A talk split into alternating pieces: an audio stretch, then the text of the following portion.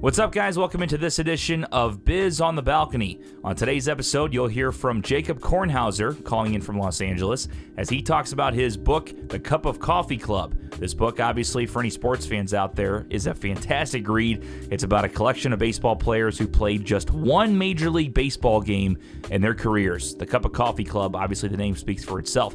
Once again, you can always follow us at Balcony Brews Pod. Give us a call on our voicemail inbox number, 314 877 8597. You'll really enjoy this conversation with Jacob. He talks about his new book, the future of his writing, what he expects for his career, and we also discuss, you know, some things. We, we pulled the podcast no no. We talked about a couple things that are timely now if you're listening in 2020 with the Astros cheating scandal going on, uh, Nolan Arenado or St. Louis Cardinal guys. There's a discussion going on about him possibly being traded to the Cardinals. So yeah, we're not usually we're good, you know, about not not going with the the present. You know what I mean? Just going with the the stuff that matters and the stuff that's not timely. Um, but however, that's kind of what we did. He's a baseball guy, and we had some baseball questions that uh, that are going on here in 2020. So if you're listening to this past 2020, past 2021, whenever you may be listening to it, if it's little bit past due, we apologize, but still a fantastic conversation about his career and about his book. Without further ado, here is Jacob Kornhauser.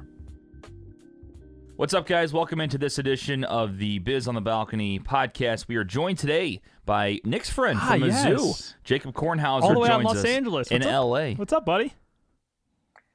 Not too much. How are you guys doing over there in St. Louis? Eh, we're doing all right. We're enjoying it. A little colder weather than we like to. Yeah, yeah. What's weather like out there in, in LA right now? Like 70 degrees? Uh, let's take a look. My girlfriend said how cold it was when she walked out the door, and I bet you it's in the 60s. It was, Yep. it was, Heck, yeah, probably get the like hell- 65. Get the hell out of here. Cold in the 60s. I think, my God. I think I walked outside today and it was like 10. So doing, doing real solid yeah, here. it's bad when 32 feels like it's summer Right. over here. Oh, yeah. 32 shorts, shorts and t-shirt yeah, weather. absolutely. Yeah, absolutely. It's crazy when that happens. People here that. would not come out of the house if it were like that. I believe it. My aunt came in from Florida, and she thought she was in another dimension. Yeah. She just didn't know what to do Yeah. with herself. That's miserable. We're joined by Jacob Kornhauser, who is the author of the Cup of Coffee Club, a new book coming out on March 11th is uh, the release date. And Corn, I'll let you kind of talk about what it is, but um, obviously it's an interesting story about uh, 10 baseball players. Is that correct? 10 is the right Uh, number? 11. 11, 11, baseball TJ. players. Get your facts straight, I'm dude. sorry. We Come don't on. fact check before we the show. Pick a round number. the round number. 11 players that had one game in the MLB. Uh, they called the Cup of Coffee Club, and obviously uh, Jacob Kornhauser, the author of the novel. Korn, kind of talk about you know your idea of uh, what came about and how you decided to go ahead and write this book. Right. Well, I'm kind of a baseball nut, uh, as it were, just with history and stuff like that in general. Um, and a few years ago, the idea kind of popped into my head. I didn't really know um, how many players like this there were. I just thought it was an interesting concept, started looking into it. Um, and in kind of the early days of baseball, it wasn't all that uncommon, but as we've kind of uh, progressed and in the last 50, 60 years or so, it is relatively uncommon. Only, you know, a, a handful over 100 uh, players like that. So, started looking into who some of these players were, what their stories were, and then obviously started reaching out to the players themselves. And I think that's the most uh, interesting thing is getting to talk to the players, and they range all the way. The 11 players range from 1958 to 2008 um, in terms of the day that they got in the major league. So it's really kind of an exploration into not only the journey to get to the major leagues and then you know get to play one game but then the journey of trying to get back and kind of the you know the trials that are associated with that. So i think it's kind of a unique look um, in terms of players almost having a uh, fan experience but um, obviously working their whole careers to get to this this one moment Did you see a lot of similarities between some of these guys when you were talking to them in their story? Obviously, only playing you know one day. What were the what were some similarities and differences between some of these guys? Well, where the differences lied was mostly in kind of the type of story they had in terms of, you know, was this a quote unquote success that they had only one game in the major leagues? For a handful of guys, it was a success. It was something that, you know, they were mostly a career minor leaguer and then they kind of got this taste of the major leagues. For other guys, um, it wasn't so much a success. They were either a top prospect or, you know, someone who was highly touted was supposed to replace kind of a, a Hall of Famer, something like that. Mhm. Um, and then through whatever you know series of injuries, managers not liking them, GMs front office stuff, explanations they never got. Um, they only got one game, so it's almost that separator of guys who may not have ever gotten a chance had it not been for that one time, and then the guys who maybe thought that their career was going to take a more uh, traditional trajectory of what we see uh, in sort of more mainstream players. So that was kind of the separation I saw. Um, but in terms of similarities, I mean, dealing with just having one game in the major leagues, um, a lot of guys really struggled kind of either after they retired or even just after that one game when it became clear that they weren't going to get back or it seemed clear they weren't going to get back. Um, it was a pretty similar struggle, um, and a lot of the guys dealt with that in different ways. But um, we kind of saw the same sort of thing. It was a, a, very, very different rise for all these guys, but then dealing with you know how you cope with reaching the highest level just for one day um, they all faced a pretty similar struggle in that regard. It's definitely an interesting story for sure. Now, as a baseball guy, you know, there's a lot of stories out there. So, what made you, I guess, think of this one and, and want to kind of put it into a story? Was it one of those things that you've been following for a while, or was it just kind of like one day you're like, man, that could be really interesting to research? Yeah, I think it was a combination um, of a few things. Um, I it was kind of just an epiphany of an idea that that came to me. I was always kind of bouncing around, you know, ideas of stuff to to research and really dive into, and needed something that really had sort of a hook to it.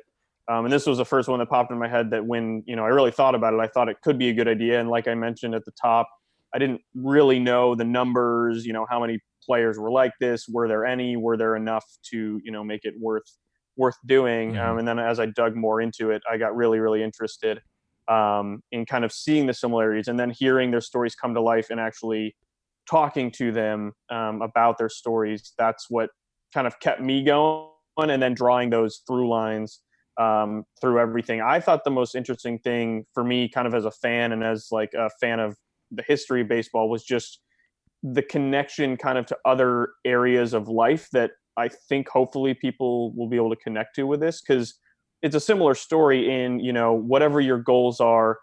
Imagine you get to go to the very very top of that goal for one day. Obviously baseball and the way it's structured and just sports in general kind of lend themselves more to kind of a dramatic story like this. Um, but i think a lot of people will at least be able to have some empathy and put their self, themselves into the player's shoes and kind of think like how they would react um, not only baseball but in in other areas of life you know if they only got one shot at doing the the one thing they dreamt of doing their whole lives you know mm-hmm. would they be appreciative? Would they have regrets? Um, i think it's um, more of an exploration of that um, as well as the baseball aspect of it of course what was your favorite story to tell? Not to give too much away from the book itself, because you want people right. to go out there and Obviously, purchase it. But right. but what was the, on, what, what, was the story? Did, did, did were you drawn to a specific player throughout this process that you you know you really enjoyed hearing about their story? Uh, there were a couple. Um, I think probably I guess the most inspirational story uh, is Jeff Banister, who I don't know if some people will remember. Uh, he was a manager of the Rangers. Um, he's currently a candidate um, reportedly for the Astros job, so that would be very interesting. Uh, he's from Houston, went to high school, college book. there, and stuff. Yeah, so that wouldn't be wouldn't be terrible if uh, he ends up getting hired by the Astros. Um, but he he had several kind of hurdles, so to speak, to overcome, um, and then kind of worked his way up with the Pirates um, to get his one game. And then, of course, he's kind of been a baseball lifer ever since, uh, being a minor league coach and working his way up through that. So he's almost done it twice. He obviously had more success in terms of years um, managing and coaching and stuff uh, than he did during his playing career, but he's kind of been a baseball lifer. Um, and then actually at the end of the book, there are kind of three older stories of players who uh, are no longer around to really tell their stories. So I talked to some historians, people who know their stories a little bit better um, and piece together some of those stories. So there's actually some older ones, um, and there's one from the 1912 Tigers team uh, that is just it's one of the funniest stories that I've ever heard of, um, and I'm looking forward to people hearing about it. It kind of stemmed from uh, Ty Cobb being suspended indefinitely. Um, and the team not being too happy about that. And it created a, a very strange scenario in which several players um, played their one major league game. Now, whenever this keeps happening, like if guys do continue to add to this coffee, this cup of coffee club. Are you? I know you have the website uh, putting together blogs and everything, Right. but is there possibly a second book in the making? If there's enough, I mean, I guess that's a lot of years in the making. But how will you do it to kind of update people? I guess. Right. So yeah, these were the eleven out of maybe you know I I made basically a wish list, so to speak, of fifteen to eighteen uh, guys that I wanted to talk to based on uh, all the research that I did and who I thought would kind of have the most compelling stories. So Mhm. we've obviously got eleven here. There's uh, a handful more that we could do. So I wouldn't rule out a volume two. We'll see kind of where that goes. And there are also guys kind of on a backlog to where you know if there's a guy who debuted in 2013, 2012, something like that. It's almost too recent to really give that player enough time to reflect on it. Right. Um, so I think that we will um, definitely have, you know, we've been averaging about two to three of these types of players per year for the past however many decades. Um, so there's definitely enough kind of trickling through to kind of keep this going.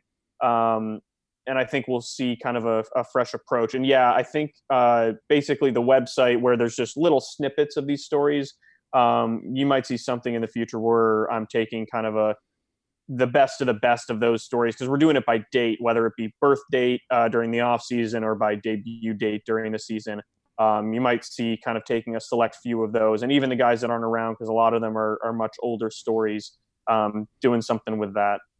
Writing a book isn't uh, necessarily an easy thing to do, and I think a lot of people would like to write a book uh, someday, but maybe don't have the the wherewithal to do it. Talk about the process for you uh, writing this book. Obviously, you had the idea, but really sitting down and, and Right. writing Dick, writing Dick, writing it. talk about that. We'll keep cha- that in. Writing. Talk about that challenge and what you faced there. Yeah, I mean the biggest challenge for me um, was really like I need to be organized in order to start writing, and then once I do that, like that takes a long time. But then once I do that, it kind of just flows, and then I just have a series of revisions that I'll do. Uh, but the longest and hardest part was just getting in contact with these guys.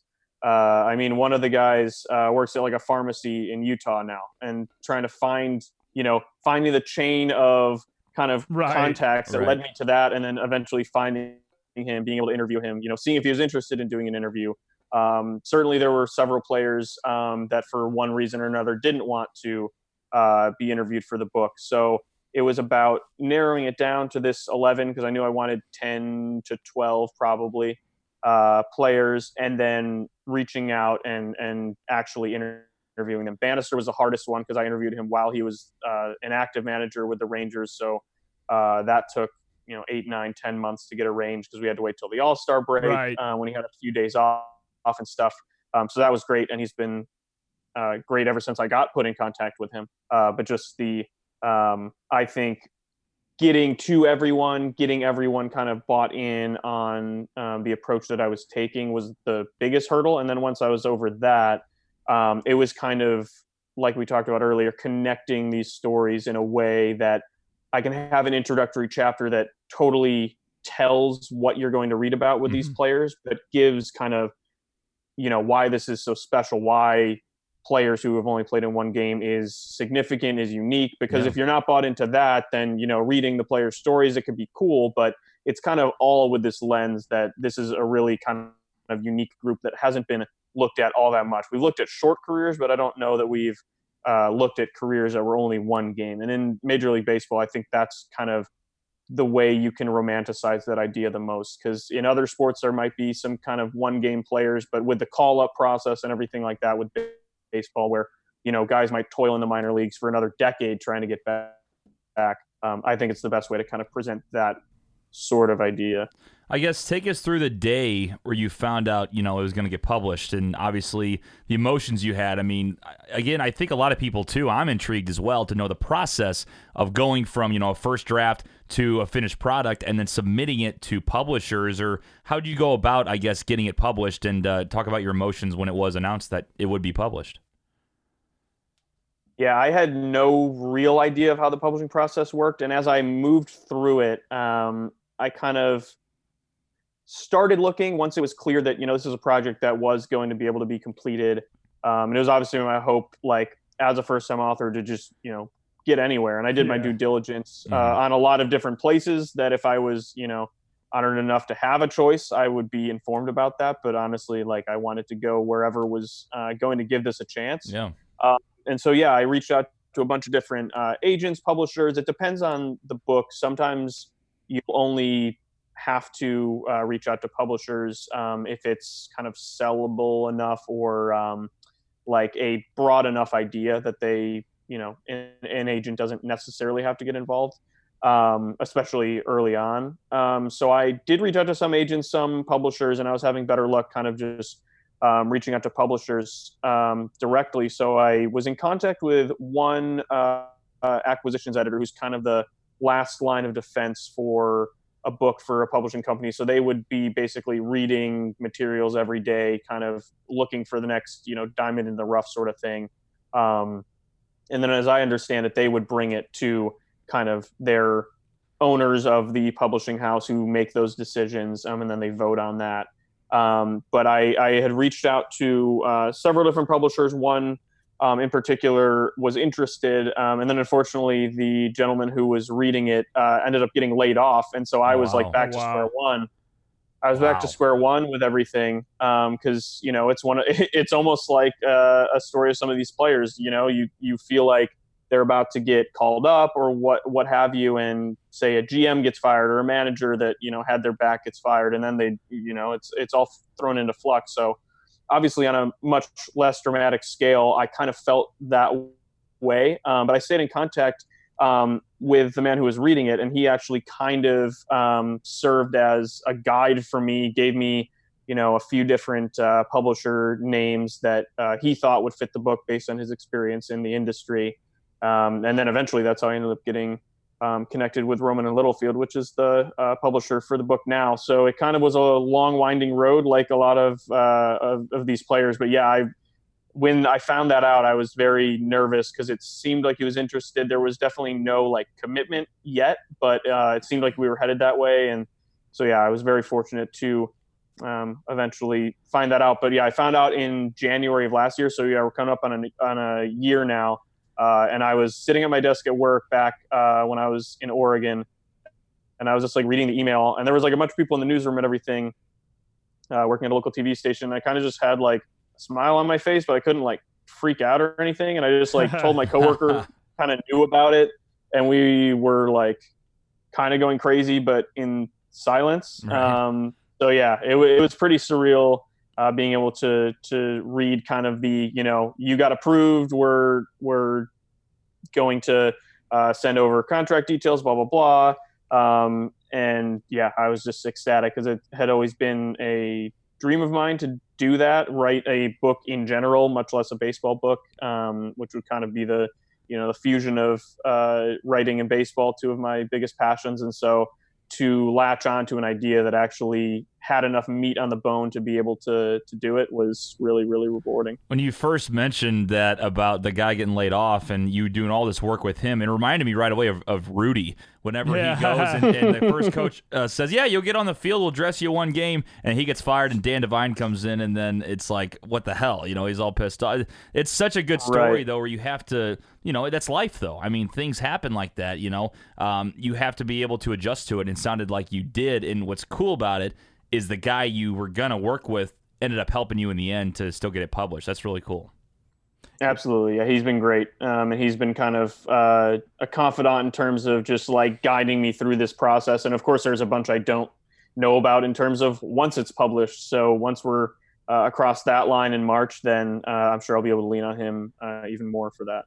What's the process like now that you you know the you know the date the book's coming out? Are you doing a lot of media? I mean, I know this is a big time podcast, Obviously, yeah. and this He's one, on Joe Rogan this, after us. We're this, first. This one's gonna sell get get a lot of books sold. But what's that process like? Obviously, you're gonna do some some book promotion. So what are you doing in terms of that? Right. Yeah, so I've got the website, uh, baseballcoffeeclub.com, that just has like every Monday, Wednesday, Friday, I put out kind of a shorter um, just research uh, story basically not not like the interviews uh, that are in the book and way more in depth um, just kind of shorter digestible stories um, that people can read and then it's got details for the book there. Um, you know sending stuff out to different media um, companies and stuff. Uh, i've got a few podcasts lined up some baseball newsletters um, that uh, have used kind of a an extended tease, almost one that came out yesterday, the uh, baseball FYI uh, newsletter as well. Um, so yeah, I'm looking forward to. I'm jumping on with Jomboy uh, at some Really? point, kind of Right a on. rising star in the uh, Twitter baseball Yeah. ranks. Uh, Good shit, so I'll jump on with him in in the next month or so. So speaking of that, looking at the, uh, you know, he's been pretty big more recently, and obviously, you know, uh, um, he's been big in the past as well. What are your what What's your take on the whole Astros saga that's been going Ah, on? Uh, it's so hard to kind of break down everything that's been going on. But in attempting to do that, um, I think that the punishment was not enough because it didn't punish any players. But I will add the caveat that I don't know how you properly assess who was culpable in it, how culpable were they, and we're just assuming the buzzers are nonsense, which I don't know that Right. they Yeah, are no nonsense. proof but yet, yeah. assuming that they are, just what the MLB confirmed happened, I don't know how they would go about suspending players because if it's essentially you know half of their offense, there has to be some some answer to that. But I don't know as MLB how you do that. Um, but it did feel like uh, Hinch and Luhnow were just basically fall guys for it. Now, obviously, it starts at the top, and they had to have some knowledge of it. Um, but for them to be the only ones to receive punishment was kind of uh, interesting to me. But the biggest takeaway for me, if you guys saw Jose Altuve and Alex Bregman doing Yes. kind of media availability Yeah. or the, or their or lack thereof. Right. yeah, lack thereof. It was especially Bregman. Now Yeah, Altuve uh, was still kind of you know banging the drum of you know we've got chips on our shoulders, whatever, whatever. Now I don't know how getting caught cheating and not owning up to it puts a chip on your shoulder, but whatever you know, whatever they think. Um, but then Bregman was almost like defiant, and you'll see you've seen a lot of uh, major league pitchers like Chris Archer. Um, a lot of different guys have gone on social media. Trevor Bauer and basically all but said, you know, they're going to be throwing at them this year. So I think that's going to be something that's going to be interesting to watch because I really do think teams against the Astros in low leverage situations, you're going to see them get plunked a lot, especially Bregman and, Altuve as they've kind of become the face uh, for this whole thing. Yeah, I think looking at this uh, this scenario, I, th- I definitely think that's going to ha- happen. It's going to be interesting to, on the MLB to see what they're going to have Yeah. to do to If they kind find anything else well, too. well, and how they're going to manage this whole situation with these guys getting plunked. I mean, are there going to be bench warnings issued right off the start of the game? I mean, you know, that's that's something that I think is going to be interesting. Looking at it as a baseball historian as a whole, comparative to the Pete Rose scandal, the Black Sox scandal, steroid scandal, where do you rank this scandal with the Astros with the other major scandals of, of Major League Baseball? Uh, well, like systematically, I would put it below Black Sox scandal because that's a team. It's the opposite, you know. It's Right. it's easier to win, but not guaranteed if Mhm. you're cheating to win. But if you're throwing games, obviously, it's a lot easier to lose. Um, I would say, and then that also almost, you know, it almost crumbled the kind of foundation of of trust that people had in baseball, and it took a while to get that back. Um, so I think Black Sox, unless there's just some crazy bombshell out there that we're going to get um, about this or something else, I don't think anything will really ever pass that. Um, and then the steroid era, I think, is probably a tick above this too, just because it's so widespread. Right. Um, again, Multiple again, it's a winning edge. Right, and I think we're going to find out that multiple players and different teams were doing what the Astros were doing too. That seems to be every indication. Um, so we'll see if that happens as well. But it was just so widespread and so swept under the rug by MLB that it was almost like um, it was worse, I think, in general, and then was kind of swept under the rug and, and covered up by MLB as well. But I would put it probably ahead of Pete Rose only because Pete Rose was one team, one guy, kind of. We hope something isolated, um, and of course, it has led now to um, kind of the most glaring omission from the Hall of Fame that we have outside of maybe Barry Bonds. If if you're someone who does support um, kind of steroid era guys, um, so I think I would put it probably above Pete Rose in terms of its importance and its implications for the future, and then below those other two. We were talking a little bit about that, about some of the Hall of Fame stuff and the, and the ballot coming up here. Obviously, Jeter's getting in, Bonds probably not getting in.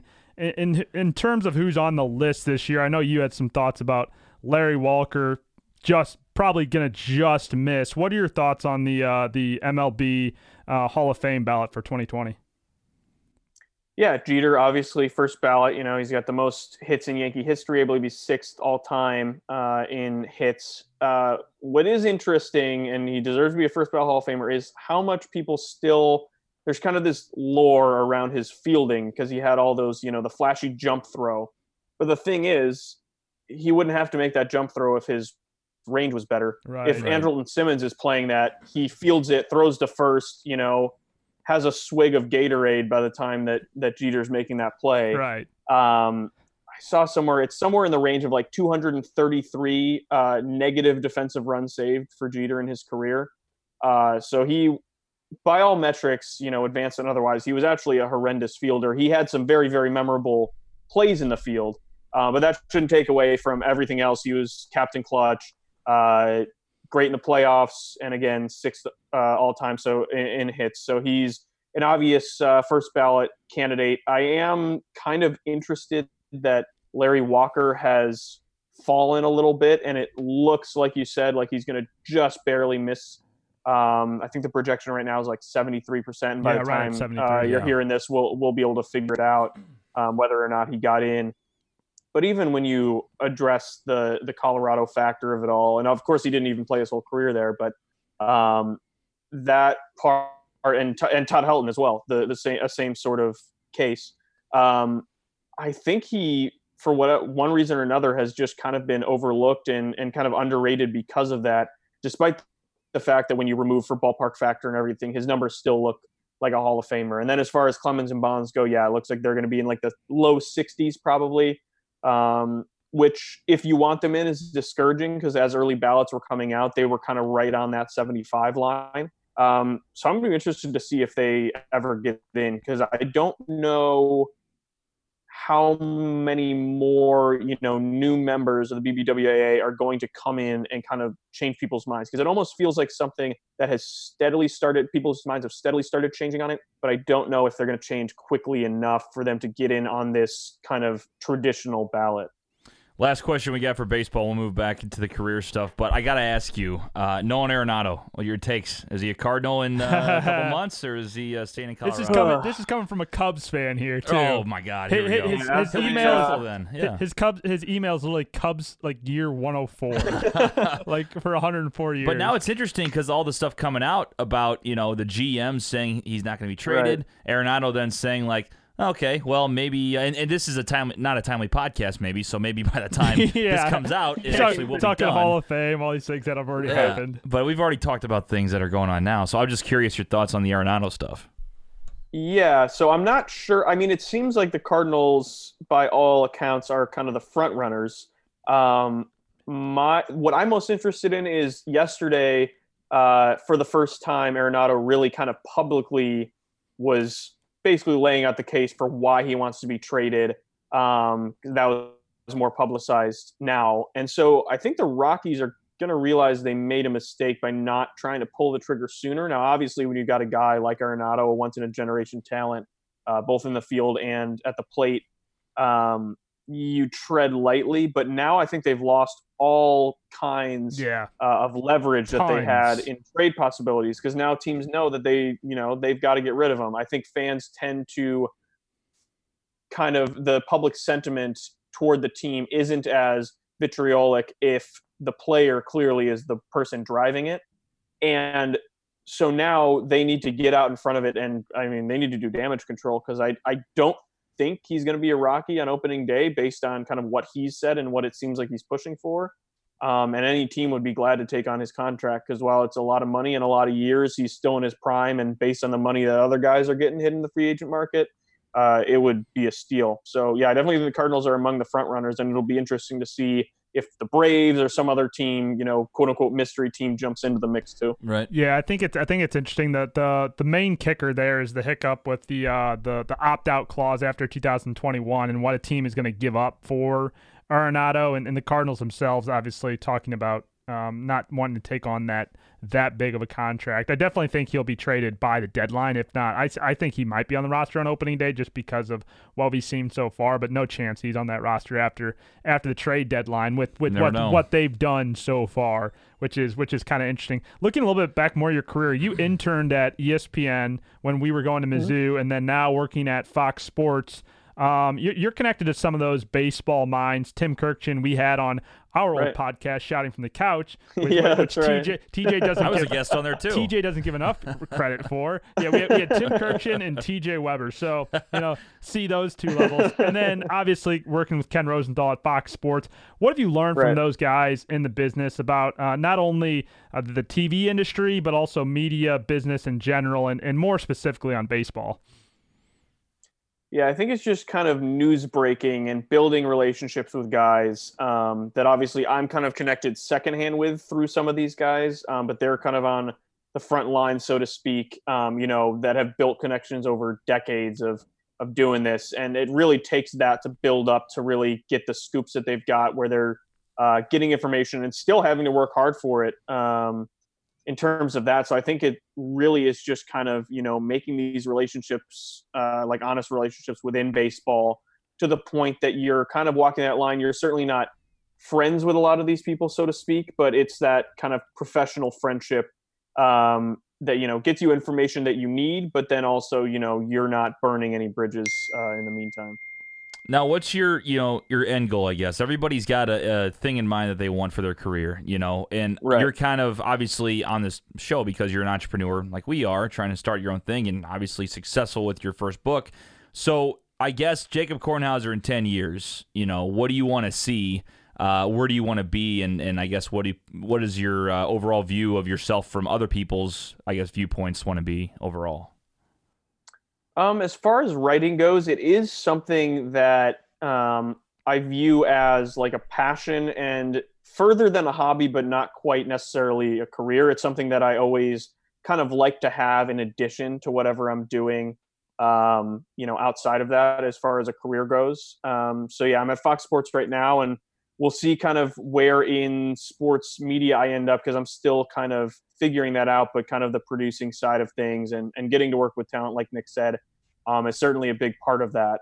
Um, so I think as far as the writing goes, it's finding kind of stories similar to Cup of Coffee Club, and I've got kind of a project that I've I've finished up here that's kind of more of a single uh, narrative uh, nonfiction piece. So um, we'll see what happens with that. But yeah, I think more than anything, it's just keeping writing as kind of a um, side hustle, so to speak, but really more of like a passion sure. um, and and something that I enjoy doing as kind of a um, almost as a therapy from from other stuff because I do find that um, it's not necessarily therapeutic doing the back end part of it, but the actual writing aspect of it really, really um, is rewarding and kind of takes me away to, you know, a, a different place that that when you kind of get in that headspace, it's really nice. And it's pretty cool too, you know, to be able to do something you love and have a chance to make money at it. You know what I mean? Like that is just an extra Absolutely. bonus. I I've kind of me and Nick have talked about that a million times. You know, we started this podcasting network to just as a hobby, as as like we like hosting, we want to do right. it. We've been in radio before, right. and we went for it, and now we, we got some sponsors. You know, still not where we want to be, but we're it, we're growing. No, we're quickly. the next. You know, I mean, right. we're right there with Joe Rogan. Right, right? there yeah. with Joe Rogan. Yeah, right, right, right, there at the top. Number two, right behind Rogan. Um, but it's it's got to be cool. I mean, just talk about you know the feeling that you ever sit back and say, "Holy shit!" Like I'm making money doing something that I would call a hobby. Yeah, absolutely. Because I all through college and all that, um, you know, I was writing freelance, basically just articles about baseball, um, and so that was cool in itself of just like getting paid very little to do that. Like I probably would have done it for free. Right. Um, and same with the book. When I, once I finished it, you know, I was um, basically saying, you know, I just want to kind of get this out to people, and you know, if I make money from it, that that's great. Um, and I think that also is another reason why I want to keep it kind of that side hobby, passion sort of thing. Because of course, once it's done, I'm going to do everything I can to sell as many copies as I can, and hopefully get as many people as we can to read it. Um, but in the putting it together, I always kind of want it to be making sure that I'm staying true to kind of how I want to tell the story and not necessarily um, going about it from a place of how can I sell as many copies as possible. Um, so I think that's another reason to kind of keep it almost removed and as kind of a side thing because it, it is really cool that it's something that uh, you know I'm doing almost for myself, um, you know, for fun, for kind of that escape sort of mm-hmm. therapeutic mm-hmm. feeling that I, I had mentioned, and then to be able to uh, potentially make some money on top of it's great. What advice do you give for you know either entrepreneurs or someone that maybe wants to write their own book but is scared to do right. so? Maybe they don't have the right uh, right path. They can't figure out what it is. What what's your advice to those types of people? Um, I'll speak kind of to the book aspect of things just because it's more fresh and kind of ongoing um, in terms of what I'm doing. But at least for me, what helps is organizing things into small, kind of little chunks. I think of it as like, you know, when you have to wash the dishes and you know everything's yeah, all, all, piled up. up, and stuff. Mm-hmm.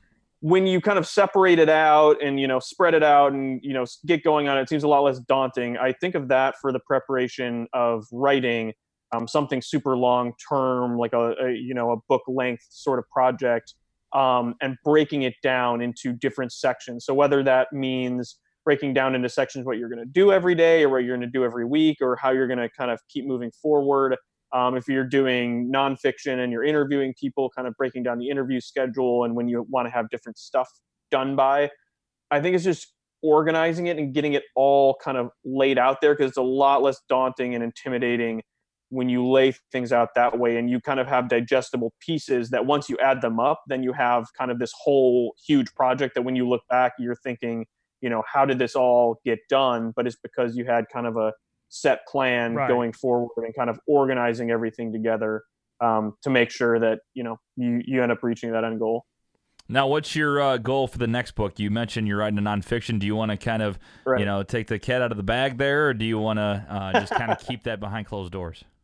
Yeah, I'll tell a little bit about it. Um, it's more of a, uh, like I said, a single narrative, so it's less. Um, you know, Cup of Coffee Club is an intro chapter, like I mentioned, kind of breaking down um, the idea of it in general, and then eleven individual chapters, basically little mini biographies of these guys, um, and then a concluding chapter that has some other cool stories that I thought were were too cool not to include in it, even though I couldn't speak to the people directly um, about it, but I spoke to people around them and who, who maybe knew more about it. Um, so this next book is more of kind of one single story, and it actually is centered more on college baseball um, and kind of one one player's journey, um, overcoming a ton of obstacles um, in order to uh, live out his dream, play a Division One uh, college baseball program. So uh, I know Nick has somewhat of a review copy, so to speak. Of the, I, am one of the original readers. That's so right. It's very good about it. Yeah, I he cried. I cried when I read it. You teared up, did you? teared up. So it's, it's, it's a good book. It's a good it's a good book. Yeah. So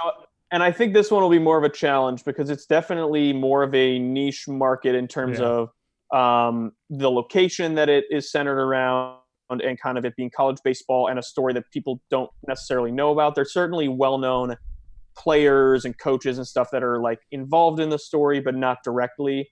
Um, so we'll see where it goes with that but i mean it, it's a story that like we mentioned before i mean if it's um, you know it keeps hitting roadblocks or whatever uh, with publishers i certainly wouldn't rule out kind of publishing myself seeing uh, where we can take it and then um, you can always do that and then sell it to a publisher once uh, it's clear that it kind of has hit a, a nerve with enough people because it's so hard for for publishers to tell now. And really, unless they think it's going to be a home run, they don't.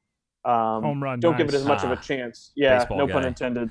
so, um, so yeah, we'll see. But that project I'm very excited for because I think more, um, more work went into that book in terms of just being so finite on the details of one single story. You know, it's easier kind of in the cup of, cup of coffee club to self-contain some of these stories and they're a little shorter in themselves than obviously a full a full book about one kind of person, one story. Um, so it was rewarding in that way too, and and that was where I learned a lot of the organization that I mentioned um, was just kind of planning stuff out so that this daunting project uh, didn't seem so bad um, once you laid it all out there. That's Jacob Kornhauser, the author of The Cup of Coffee Club, coming out March 11th. You can find it online as well and get more info at baseballcoffeeclub.com. And Corn, I know I already said the website, but do you have uh, social media you might want to plug, or how can people, I guess, support and hopefully uh, pre-order pre-order the book? Yeah, so it's on Amazon. Um, so if you just search "Cup of Coffee Club" on Amazon, you'll see it right next to some Reese Witherspoon book that Nice. I think has some similar keywords. Um, so yeah, if you search "Cup of Coffee Club" on Amazon, you can find it. Um, and uh, honestly, if you just search the Cup of Coffee Club, Google it, uh, you might be able to find it too. But yeah, Amazon's the easiest way. And then uh, I'd say Twitter is probably where I do most of my social media stuff. Um, So it'd be at at Korn Sports uh, with a K.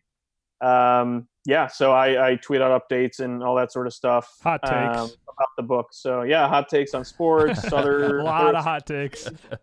so uh, yeah, hopefully, hopefully uh, you guys can follow me there and see March 11th when when the book comes out. You got any Cardinal hater burner accounts out there? I know you're a big Cubs guy. Guaranteed he does. No, I'll throw shade. I'll throw shade at the Cardinals every now and then, but it's not it's not uh, unprompted. I'll usually just react to stuff Nick says. Co- co- Corn is Corn is the king of passive aggressive tweets, and, Subtweeting. and we, we always joke with the that he is the dog meme where where it's just Yep. or like the little the little kid doing like the Just okay face. That is that's that's that's all you need to know about Corn sports. Good stuff. Corn, thank you so much for joining us, man, and good luck. We uh, look forward to reading the book.